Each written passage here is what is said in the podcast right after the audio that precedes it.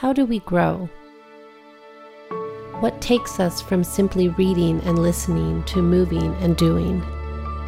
Into a roll up your sleeves and get your hands dirty kind of walk, driven by a desire to grow in grace and humility, digging in faith and on good soil, implanting His Word in our hearts, waking up to life on the other side, where peace loving wisdom resides persevering through trials and temptation, through death and destruction, giving life breathing water through action and deed, letting it soak in and take deep root in every aspect.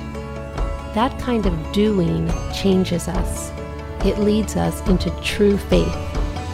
True faith that produces good fruit and changes who we are in Christ, driving us to sow in peace and reap a harvest of righteousness, to lead with love and give to others generously with mercy, causing us to be not just hearers of the word, but doers.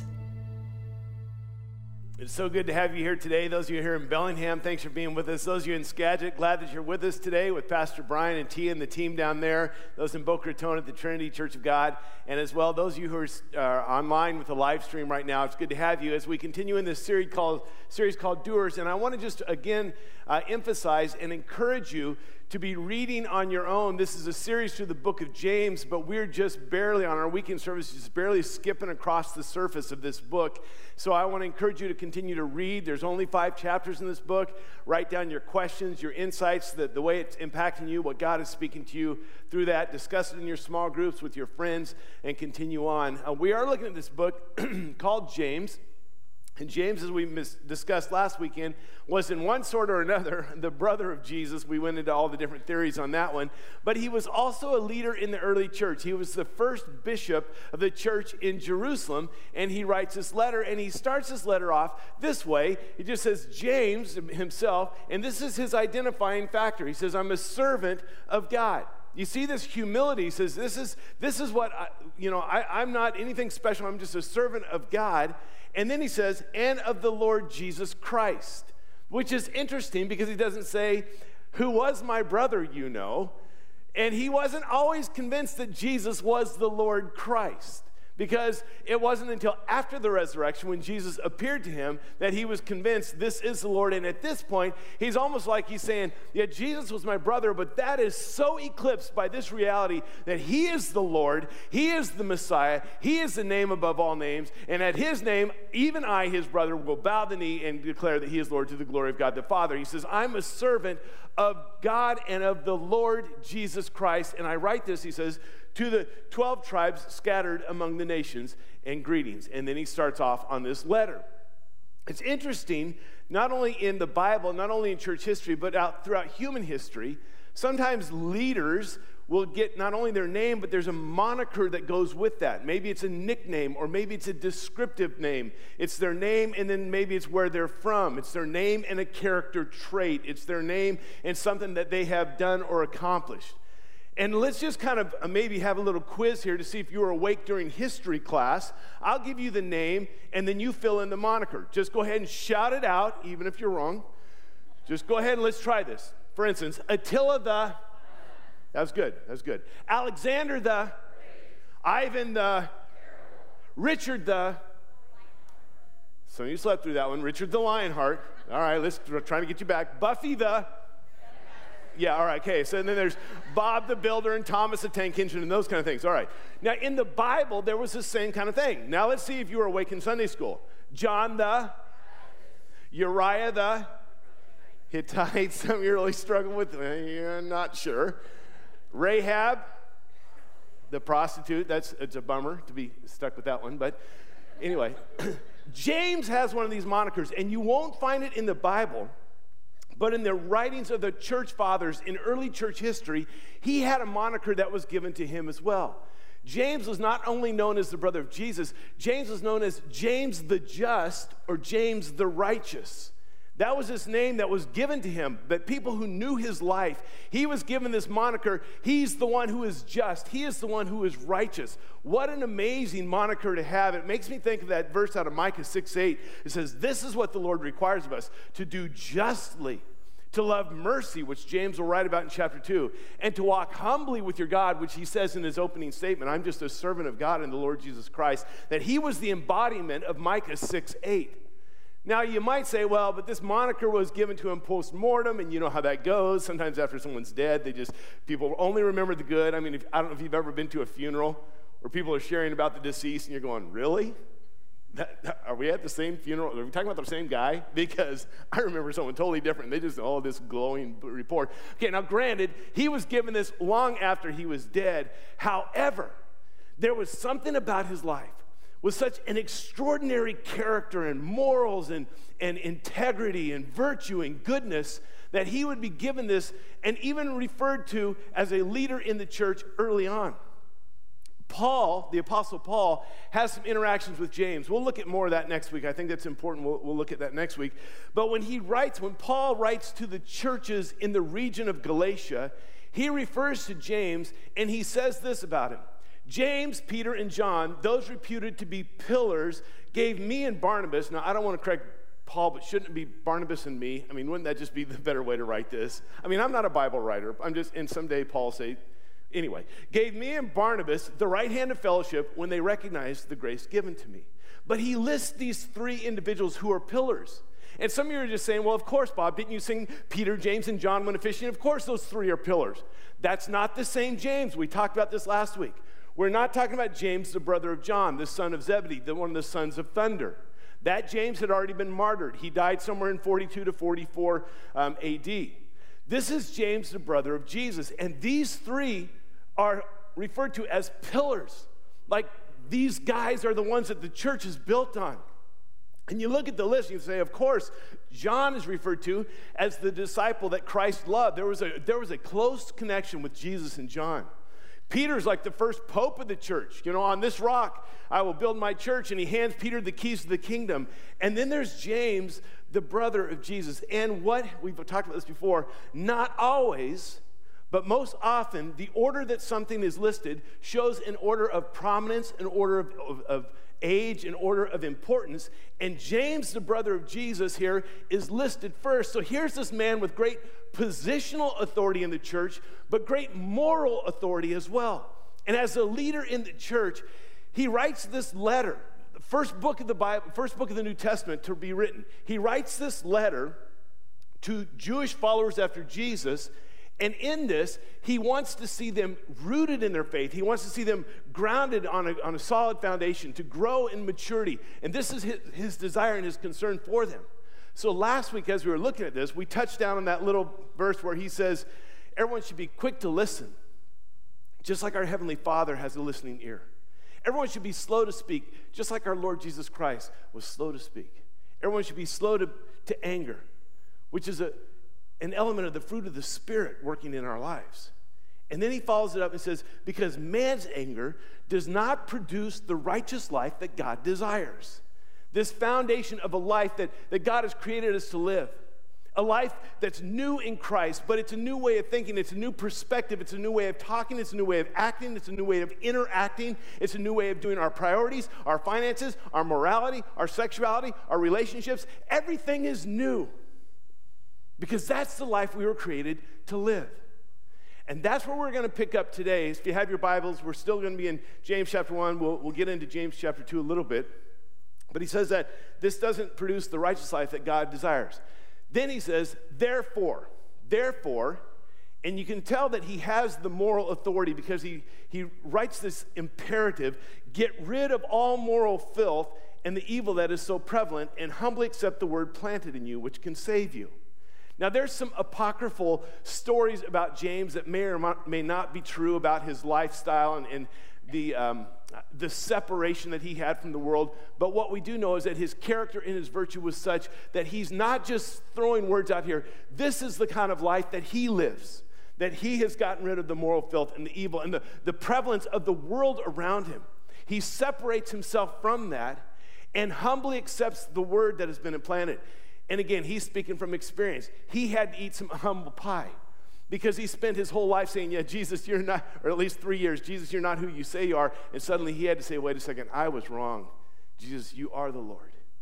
And now he's speaking to a Jewish audience who has the Torah, who has the wisdom literature, who has the prophets. He said, These words, as well as the words of Jesus, this truth that's been planted within you, humbly accept that. Let God's word transform you, change you. And then he gets to this point, which is the theme of our, of our whole series in verse 22 when he says, And do not merely listen to the words, word and so deceive yourselves. You know, n- Self deception is maybe the most difficult to recognize. When someone else is trying to pull the wool over our eyes, someone else, we can kind of recognize that a little easier. Self deception is hard, sometimes because we don't want to recognize it. And he says, It is so easy to be deceived. We can deceive ourselves. You see, like when you hear the word and you agree with it and you listen to it and you, you believe it and you think, well, that's good enough, you're deceiving yourself. You know, when you go to church and you listen to a sermon and you read the Bible and you go to your small group and you discuss it, and listen, there is nothing wrong with that. But when you say, look at that, I, am good enough, I, I, I, get the points, this is all I need. And some of you have this mind, look at me, God, I'm here in church, and the longer Bob goes and the more boring he, he go, is, the more points I get. Like God looks down and says, Boy, are you guys, uh, you are saints. I mean, you put up with that week after week, and you're thinking, That's it, I was there, I listened, that's good enough. He says, You have deceived yourself. It's important to study the Bible. I think it's important to hear sermons. I think it's important to read. I think it's important to discuss it in small groups. But he says, if that's where you stop, you've stopped short. You've deceived yourselves. Do not merely listen to the word and so deceive yourselves. And then he gives these four words do what it says. That's what we looked at last week that the information is, becomes this assimilation, which results in transformation. It's the application of the word. Here's the cool thing about this biblical principle even if you don't believe in God, even if you have, say, like Christianity is, is just, a, it's a crutch, even if you think Jesus never existed, you can't deny this biblical principle because it applies in every aspect of your life. Think about it. Every aspect of your life. To just listen to the words, to just have the knowledge, doesn't really change anything until you do something with that. Think about it in your financial world. You can graduate from the Financial Peace University, have all the baby steps memorized, know how the snowball effect works. You can understand interest rates, you can understand budgeting, living below your means, you know, the, the market and, and all kinds of things in the stock market. You can understand mutual funds. You can understand all of that. You can tell, you can teach all of that and still be upside down in your finances, living beyond your means, so totally in debt with nothing set aside for the future. You know it, but you're not doing it. And it's worthless. You've deceived yourself. Or, or try this one. Maybe some of you are like staring at me like you have no clue what I'm talking about. How about like a diet? You can know all about a diet. You can know about these diets I can't even pronounce the names of. You know, paleo and keto and Atkins and South Beach and Weight Watchers and Jenny Craig, and you can tell all about these diets and how many percentage of carbs and fats and proteins. You can know all about that while sitting around eating a half a dozen maple bars. Exercise, you can tell us the difference between TRX and CrossFit and free weights and body mass index and thigh masters and sweating to the oldies in your La-Z-Boy. See, it applies to every area of your life lawn care, car maintenance, dental hygiene, marriage, parenting, leadership, business, and especially in this area of spirituality. That you can know all the right answers, you can have all the knowledge, you can talk, you can teach, but unless you do something about it, it doesn't make any difference. And you've just deceived yourself thinking, I've done enough because I know it. And then he goes on. And he kind of re emphasizes, says, anyone who listens to the word but does not do what it says, self deception, got all the answers, don't have to apply it, I just know all the truth. He says, and he does this illustration, is like a man who looks at his face in a mirror. And I wonder, when he wrote this, remember, first century, I wonder if this little phrase is kind of almost maybe a shout out to something they've heard about. The Greek mythology. Some of you are familiar with Greek mythology. In Greek mythology, there was a man named Narcissus, and Narcissus was unbelievably handsome. And he had this, this nymph named Echo who was so in love with Narcissus, and he had nothing to do with her. Narcissus had an enemy named Nemesis. And Nemesis somehow lured Narcissus to a pool where he could look at his reflection in the water. And when Narcissus saw his reflection and saw how unbelievably handsome this reflection was, this image was, he fell in love with this image in the pool and would not leave it until eventually he died. Okay, maybe not. Some of you are like, I, I don't know anything about Greek mythology, but it's that reflection. Okay, some of you were raised in the 70s like me. We'll try this one. Greek mythology's out. In the 70s, you remember Arthur Fonzarelli would look in the mirror to comb his hair, and then he would look and he would say, like, I don't need to comb my. Well, he says, you know, if we hear the words but we don't do anything else, it's like looking at ourselves in the mirror, only this time we're not saying ee. We're doing the rest of the vowels. A, E, I, ooh, ooh, and sometimes why.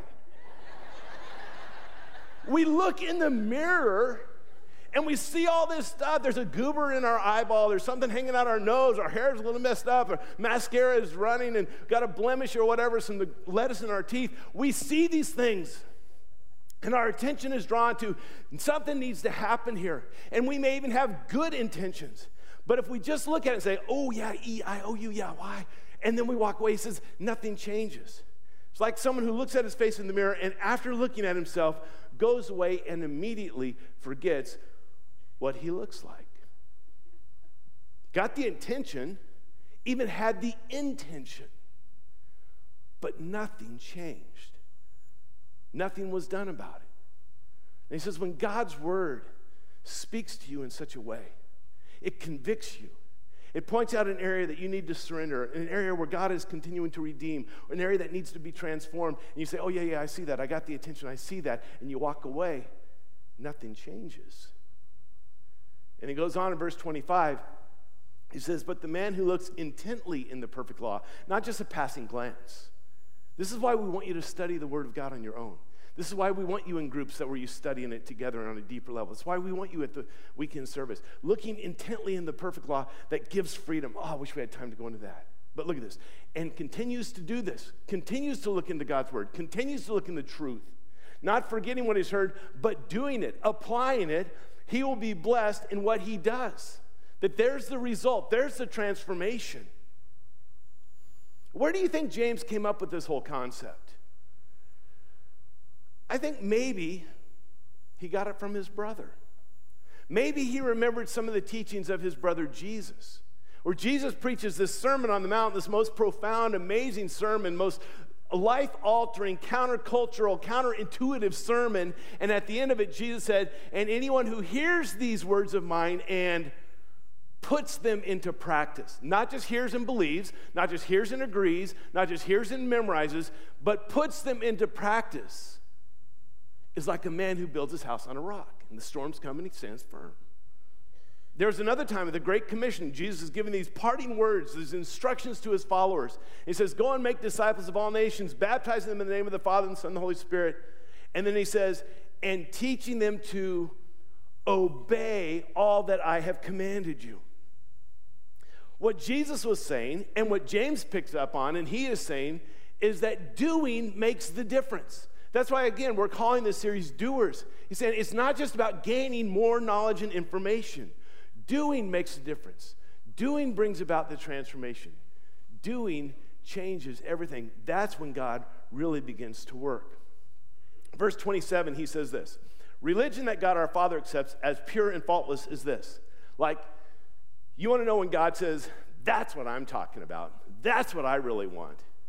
And if it just stopped here and we, we were left to kind of fill this in as an essay question on a test, the, the answers that we would come up with, you know, this is the religion that God says is really good, and we'd probably come up with all these list of do's and don'ts. You know, go to church and don't swear as much and kind of keep a curb this, you know, all these things. Read the Bible, know all the information, and, and that's all good. But, but James says, you know, maybe it's, it's this. And I, and I don't think this is like this narrow, this is the one thing. I think he's saying something like this. Here's what true religion is. How about this? To look after orphans and widows in their distress. Like, it's not just about knowing all the right answers, it's about doing something with what you know. And I think here he's pointing back to, to Psalm 68 5, where it says that, that God is the father to the fatherless and defends the cause of the widows. Like, that's what our Heavenly Father does. So, that's what He wants us to do. That He would want us to bring about the kingdom of heaven here on earth. That, that he would want for us to, to restore this shalom, this right being, this restoration here on this earth. And then he says one other thing, and we could spend our whole time on this, and to keep oneself from being polluted by the world. Man, how graphic is that? Being polluted by the world, to be contaminated by the world, to be soiled by the world. And again, we could come up with all different kinds of ideas of what does that mean. And some of us were raised in church where they told us what it meant to keep ourselves from being polluted by the world. And all these things we did and we didn't do. And all the things the world does. And this list. And some of you know what I'm talking about. It's why you didn't go to a dance. It's why you didn't play cards, except Rook. Uh, and there was weird it's why you didn't go to the movie house. It's why we didn't get tattoos. All these things. That's, the, that's being polluted by the world. But what, what if? What if he's talking about something that, that's far deeper than that? What if he says the being polluted by the world has to do with your perspective, your heart, your outlook, your attitude, your mindset, your values, your morals? Not just this list of these are the things we do and these are the things we don't do, but something deeper than that the source from all of those things. And in the context of what he's preparing to tell them in chapter 2, one of the things I believe that he's talking about here has to do with the social construct, with social distinctions. Remember, they're in the Roman Empire, and in the Roman Empire, there's all these rankings and status and honor and dishonor and all that. And I think that's what he's talking about in this specific context. Don't be like the rest of the world in the way that they put value on certain people. In the Roman Empire, let me give you just a little bit of backstory on this. In the Roman Empire, there were basically two status groups there was the elite and there was the non elite. That was it. And in the elite, this, this tiny little group, of course, you had the emperor, you had senators, you had equestrians who were basically knights who could afford a horse, and then you had decurions, uh, uh, uh, decurions, dec, like 10. They had 10 people underneath them. This was the elite group, and it was usually about 10% of the Roman Empire. Everyone else was in the non elite. They might be slaves, they might be freedom men, but they were non elite, and they were referred to as the vulgus, where we get our word vulgar. It was like these non elites. It was, it was this, and, and they were about 98%. I don't know if they had an Occupy Rome, but it was the 98% this vulgar group. And then there was these rankings, and there's ways to understand where your status was, where you fit in this whole pecking order. You ever heard of an article of clothing called a toga? It wasn't just an 80s frat party uniform. In the Roman Empire, the toga was a very expensive and very complex piece of clothing. In fact, anyone who was in the non elite category, there's no way they could ever afford a toga. So to wear a toga already put you in the elite status. And then in the area of togas, there were different kinds of togas with different status. Togas that were all white, togas with a purple stripe, togas with this and that, all these different ones. And every one of them had these rankings. And in the non elite, they couldn't afford things like a gold ring, for instance. There's no way they would have the money. For us, a gold ring is really pretty commonplace. But for them, only the elite would have a gold ring. And then it wasn't just what they wore and what they had, it was the, the place of honor. That the most important, you know, the, the most valuable people would get invited to the festivals and the events and the sporting things and the, and the plays, and where they sat in those banquets and those festivities was a ranking of order. The closer you were to the host at a banquet, the closer you were to the front at, a, at, a, at a, an event, meant there was a, a greater rank. I mean, we have elements of this in our world today. A little bit less as far as the social status, but when you get on an airplane, who sits in the front? Yeah, first class. Yeah, last night they said the pilot. Well, well of course. That's why they go to church on Saturday night, I guess. First class, sit in the front. It's like they're more important. These seats are more expensive. And who loads first? You know, all the precious metals, the platinum group, the gold group, the silver group. When you finally get to the tinfoil group that I'm in, you know, we're back there by the bathrooms. And there's this picture of, you know, like the up front and the first. They're more important, they're more valuable. Or you go to a to a concert even and it may not be a social status but the better seats are to cost more money the closer you are to the front going to cost more money a sporting event same thing why is it that they always show the front row at a los angeles lakers game it's always the lakers they never do that at the grizzlies game do they it's always the Lakers game. Who gets to sit courtside? It's the rock stars, Jay Z, Beyonce, they're down there, the movie stars, all the important people in the front. You know where we see this most in our culture today, where you see the most important people? It's at church. They're on the front row. the most spiritual, the most important. You don't know how much they had to pay for these seats. And then when it came to a banquet, you know, if you got invited to a banquet, where you got to sit, and the closer you were to the host, and this made its way even into the non elite, that they said, well, we can't be a part of the elite, but we'll have our own ranking and our own status in the non elite. There was a time where Jesus went to a, a Pharisee's house, and he observed this. Luke chapter 14. When he noticed, Jesus noticed how the guests picked the places of honor at the table, he told them this parable. People are all jockeying for position to show I'm more important. It even made its way into his disciples. Some of you are familiar with this story. And they replied, Let one of us sit at your right and the other at your left in your glory, the most important spot and the second most important spot. We want that place of honor. We want the rank and we want the status. And you don't have to read very much of Jesus' teaching or watch very much of his life before you begin to understand that he says the way this world operates with ranks and status and you know position that's not the kingdom of God. Jesus brings this inversion, this subversive kingdom, and he says it's going to be completely different than that in the kingdom. You see this when he teaches, when he says, you know, the class that was like not to be heard from and, and had no value at all in their culture, children, and he says, Bring them to me. Unless you become like a little child, you will not inherit the kingdom of God. Jesus, what are you talking about? Children are to be seen and not heard. They have no status in our culture. He says, Become like a little child. Blessed are the poor in spirit, for theirs is the kingdom of heaven. The poor in spirit, who would ever want the poor in spirit? Blessed are those who mourn. Blessed are those who are meek. And Jesus would say, The first will be last, and the last will be first. He would come to his disciples and said, The Gentiles lord it over you, but not so with you. If you want to know what true greatness is, learn to be the servant of all. He would make the statement if you exalt yourself, you will be humbled, but if you'll humble yourself, you'll be exalted.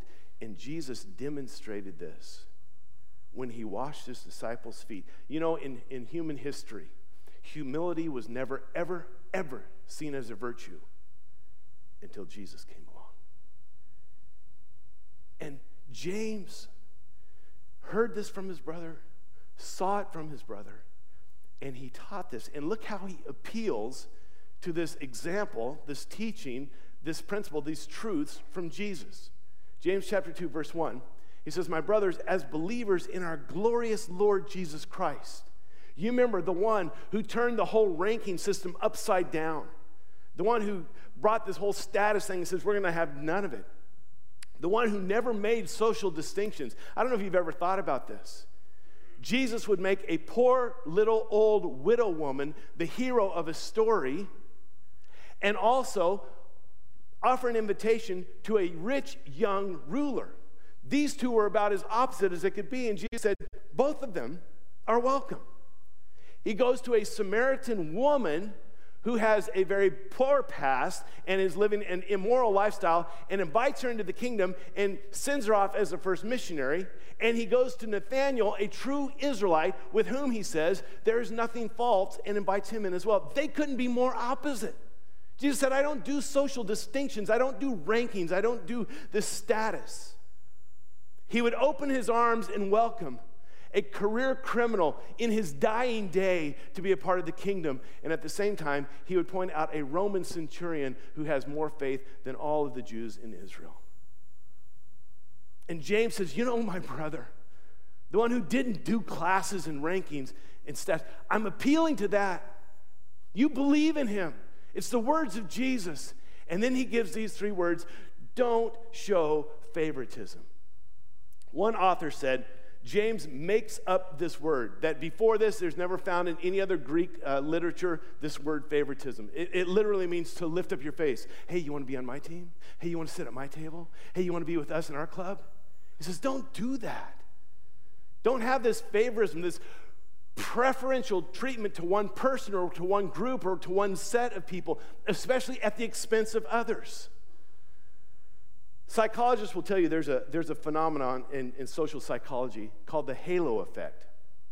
And I'm not going to do it justice, but it, it's in essence this that you, it's a, a cognitive bias that you may have um, maybe a, a good first impression about someone in their appearance, and that then kind of bleeds over into where it, in other areas, you think, well, then they must be smart, they must be important, their, their opinion is more valid, their jokes are more funny, and it's, it's just this transfer. And there's this like preferential treatment because of who they are, who it is, or how they look, or whatever it might be. And in the church, we can have this preferential treatment, and James says, don't show favoritism. Sometimes we show favoritism, the preferential treatment, because of someone's status, because of their wealth, because of where they are in our community, Sometimes we do it because of their political stands or leanings. Sometimes we do it because of their gender. Sometimes we do it because of their nationality. Sometimes we do it because of their race. And we may be prejudiced for or against them, and we show favoritism. We may judge for or against them, and we show favoritism. We may have, you know, this, this uh, discrimination for or against them, and we show favoritism. And James says, don't show favoritism. Not in the kingdom of God, not in the church. I want to tell you a story, and I want to be careful because I don't want to. I don't want to say it's about my dad. I don't want to set him up as a saint. But I think this illustrates exactly what James is talking about. My dad was a pastor, and in 1960, he was a young pastor. He was 25 years old at the time, had a wife, that's my mom, and a little baby, newborn baby, my sister. And they moved, they got a call to be a pastor of a little church in a little town in Louisiana. In 1960, they moved to Ruston, Louisiana and they spent the next 10 years there. In 1960, I just want to kind of set the stage for this. 1960, deep south, 60s, little town, Ruston had 14,000 people as a population in 1960. When we moved away in 1970, it had 17,000 people population. Now, I don't want to single handedly take it, you know, the credit for this, but on June 23, 1963, I helped that growth. so I was raised in the deep south. I was raised with grits black eyed peas and cornbread, fried okra, catfish and hush puppies, fried chicken made in an iron skillet with a bunch of Crisco, gravy over everything. Can I get an amen? Heart attack. The thing that put Ruston, Louisiana, this tiny little town, Dad was pastor this tiny little church on, on their biggest Easter, I think they had maybe 110 people. The thing that put Ruston on the map was Louisiana Tech University. So, I mean, it's still drawn a blank. Phil Robertson from Duck Dynasty played football there in the 60s. He was a quarterback. In fact, he started in front of another quarterback named Terry Bradshaw. Terry Bradshaw played quarterback there in the late 60s. Later, Karl Malone played basketball there. This is what put them on the map. And the interesting thing is, as students would come and register every fall at Louisiana Tech University, they would fill out the registration, and one of the lines in there, they would ask, What is your religious or denominational preference? And then they would take that, and then they would take that information and give it to pastors around town. The university would do this. These kids are Baptists, a lot of Baptists in the South. These kids are Methodists, these kids are Presbyterian. And occasionally my dad would get one of these. And there was a young man, an athlete, named Willie Odom. He had been recruited from Missouri to play basketball at Tech. a young black athlete, Willie Odom. And on this registration, he put down Church of God. And so that information was given to my dad. And dad got this, William Odom. So he went to the college, went to the dorm, knocked on the door. Some of you remember my dad. He's not a, not a tall man. Willie came to the door, and dad looked at him, introduced himself, said, My name is Gerald Marvel. I'm the pastor of the Church of God. And it says here that that that is what you would put down as your denominational preference. And so they got to talking, and he said, and, and I would like to invite you to church if you, you want to come. And, and Willie said, like, really? I'm welcome at your church?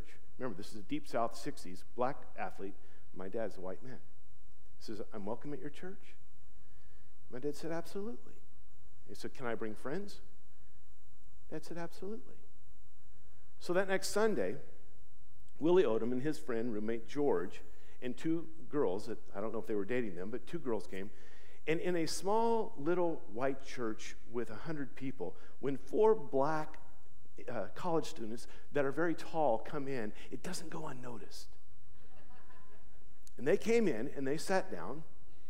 And when they sat down in church that morning, there was a long standing couple, member of that church, that stood up and walked out and never came back to that church except for one funeral. And so Willie and his friends came to church, and in a small town like that, word spread very quickly. And that week, when my dad went to the bank to make a deposit, people began talking. Pastor Marvel, we heard what happened at your church last week. And I asked my mom, and so if you believe this next part is a little sensational, then my mom's lying. But this is what she told me. I don't know why she would make this up. That there was another pastor in town that approached my dad and said, That would never be allowed in my church. I would never have that. If they came into our church, they would be escorted out. And he said, And if there was any problems, I keep a pistol in the pulpit, and they would be escorted out at gunpoint. And my dad caught a lot of heat. But Willie and his friends were welcome every Sunday, and they kept coming. That fall at homecoming, Willie wanted to take his date on this homecoming deal. And we had this Pontiac Catalina. Got a car, it's as big as a whale, and it's about to set sail. This thing was enormous. And my dad handed the keys to Willie and said, Why don't you use my car for your date at homecoming? And my dad caught a lot of heat for that. And later in the year, they had Mom's Weekend, and Willie came to my dad and says, Hey, my mom's got a bus ticket. She's coming down from Missouri for Mom's Weekend. Can you help me find a place for her to stay? And my dad said, She'll stay at our house. He said, But my little brother's coming. She, he said, He'll stay at our house. And they came and they stayed at our house, and some of the neighbors were talking, and after they left, they were not real happy with my dad. And my dad wasn't perfect. But the things that were said about him and Willie and the way that he stood for the truth. That Willie's my brother in Christ. And this is the church. And we don't operate like the rest of the world. We don't have the social distinctions. It's the kingdom of God. And I heard that story again a couple weeks ago, and I thought, I so I so want to be more like my dad because he so wanted to be more like Jesus. I don't want to be polluted by the way the world says this is how we operate. I don't want to be polluted by a, a nation that says this is how we're to divide ourselves. I don't want to make distinctions. I don't want favoritism. And I think what James is saying is be looking at everyone through the eyes of Jesus. Look at everyone and see them the way that He sees them. Treat them the way He would treat them. Operate the way Jesus did, who didn't have social classes and distinctions and rankings, who opened up His arms and welcomed anyone into the kingdom of God. There's a time when the Pharisees, Pharisees were always trying to back Jesus into a corner in a time where it wasn't working. So they, they actually teamed up with a group of people they didn't like very much, with a common enemy being Jesus. And it's so easy to read this and, and bypass one little sentence that's so important. It says this They sent their disciples, the Pharisees, to him along with the Herodians. Teacher, they said, We know you are a man of integrity and you teach the way of God in accordance with the truth. Watch this. You aren't swayed by men because you pay no attention to who they are. It doesn't matter their education. It doesn't matter their status. It doesn't matter their race. It doesn't matter where they are in the social order. It doesn't matter with their wealth. It doesn't matter. You pay no attention to that. All you see is people who are created in the image of the Father that He loves so much. In that time where Jesus was noticing all these people jockeying for position at the banquet, he says this, the parable, and at the end of it, and I think this is a microcosm of the kingdom of God, he says, But when you give a banquet, like the table of the kingdom of God, invite the poor, the crippled, the lame, the blind, and you will be blessed. See, here's what it means to look at people the way Jesus did. If they're Christians, they have value, even if they are annoying Christians. Even if they're immature Christians, they have value because Christ lives in them. That's what gives them value. If they're not Christians, they have value because Christ died for them. You see, it's not about us and about our ranking, about our morality, it's about Christ. That's what gives someone value. Christ lives in them, Christ dies for them. They're that important. The Apostle Paul, again, he says this uh, in Romans. He says, Accept one another then, just as Christ accepted you, in order to bring praise to God. And I think maybe when, when he writes this, he thinks of his own life. Think about the, the Apostle Paul when he was still Saul of Tarsus, when Jesus accepted him. He was an egotistical, pride filled, judgmental, self righteous uh, Pharisee who was destructive and trying to persecute the church, and Christ accepted him. Think about how you were when Christ accepted you. Did you have it all together? Were all the areas of your life redeemed? Were you perfect? Were you worthy of being accepted? Accept others just as Christ accepted you. And remember, James is writing to this Jewish audience, and to the Jewish audience, there was nothing more important than keeping the law, especially those Ten Commandments. And he says to them about this whole favoritism thing. Says, if you do this, this is how serious it is. If you show favoritism, you sin and are convicted by the law as lawbreakers. Just like committing adultery, just like committing murder, just like falling prey to idolatry. It's that serious. Paul writes this about our Heavenly Father in Romans For God does not show favoritism. And I suppose you could build a case for why it is that God doesn't show favoritism this way. Because every single one of us have sinned. Every single one of us have fallen short of the glory of God. Every single one of us, in our own efforts, our righteous acts are like filthy rags. There's not a one of us that is qualified to be God's favorite. That's why He doesn't show favoritism. None of us are worthy to be His favorite. You could build that case. Or, or, maybe God doesn't show favoritism because maybe, just maybe, God only has favorites. And in the infinite goodness of our God, He can say, You are my favorite, not to the exclusion or the expense of anyone else. And you are my favorite, not diminishing my favor for her. And you are my favorite, and they are my favorite. I only have favorites. They're all my favorite. James quotes his brother Jesus, who quotes the book of Leviticus, and he says this if you really keep the royal law, I love that, the royal, this kingly royal law found in Scripture, love your neighbor as yourself, you are doing right. Don't merely listen to the words and so deceive yourselves. Do what it says. Don't show favoritism. Love your neighbor as yourself. I'm going to stop there. If you can't find an application from our time today, I don't think that's my fault. Because God's word is extremely clear on this one. Don't merely listen to the words, do what it says.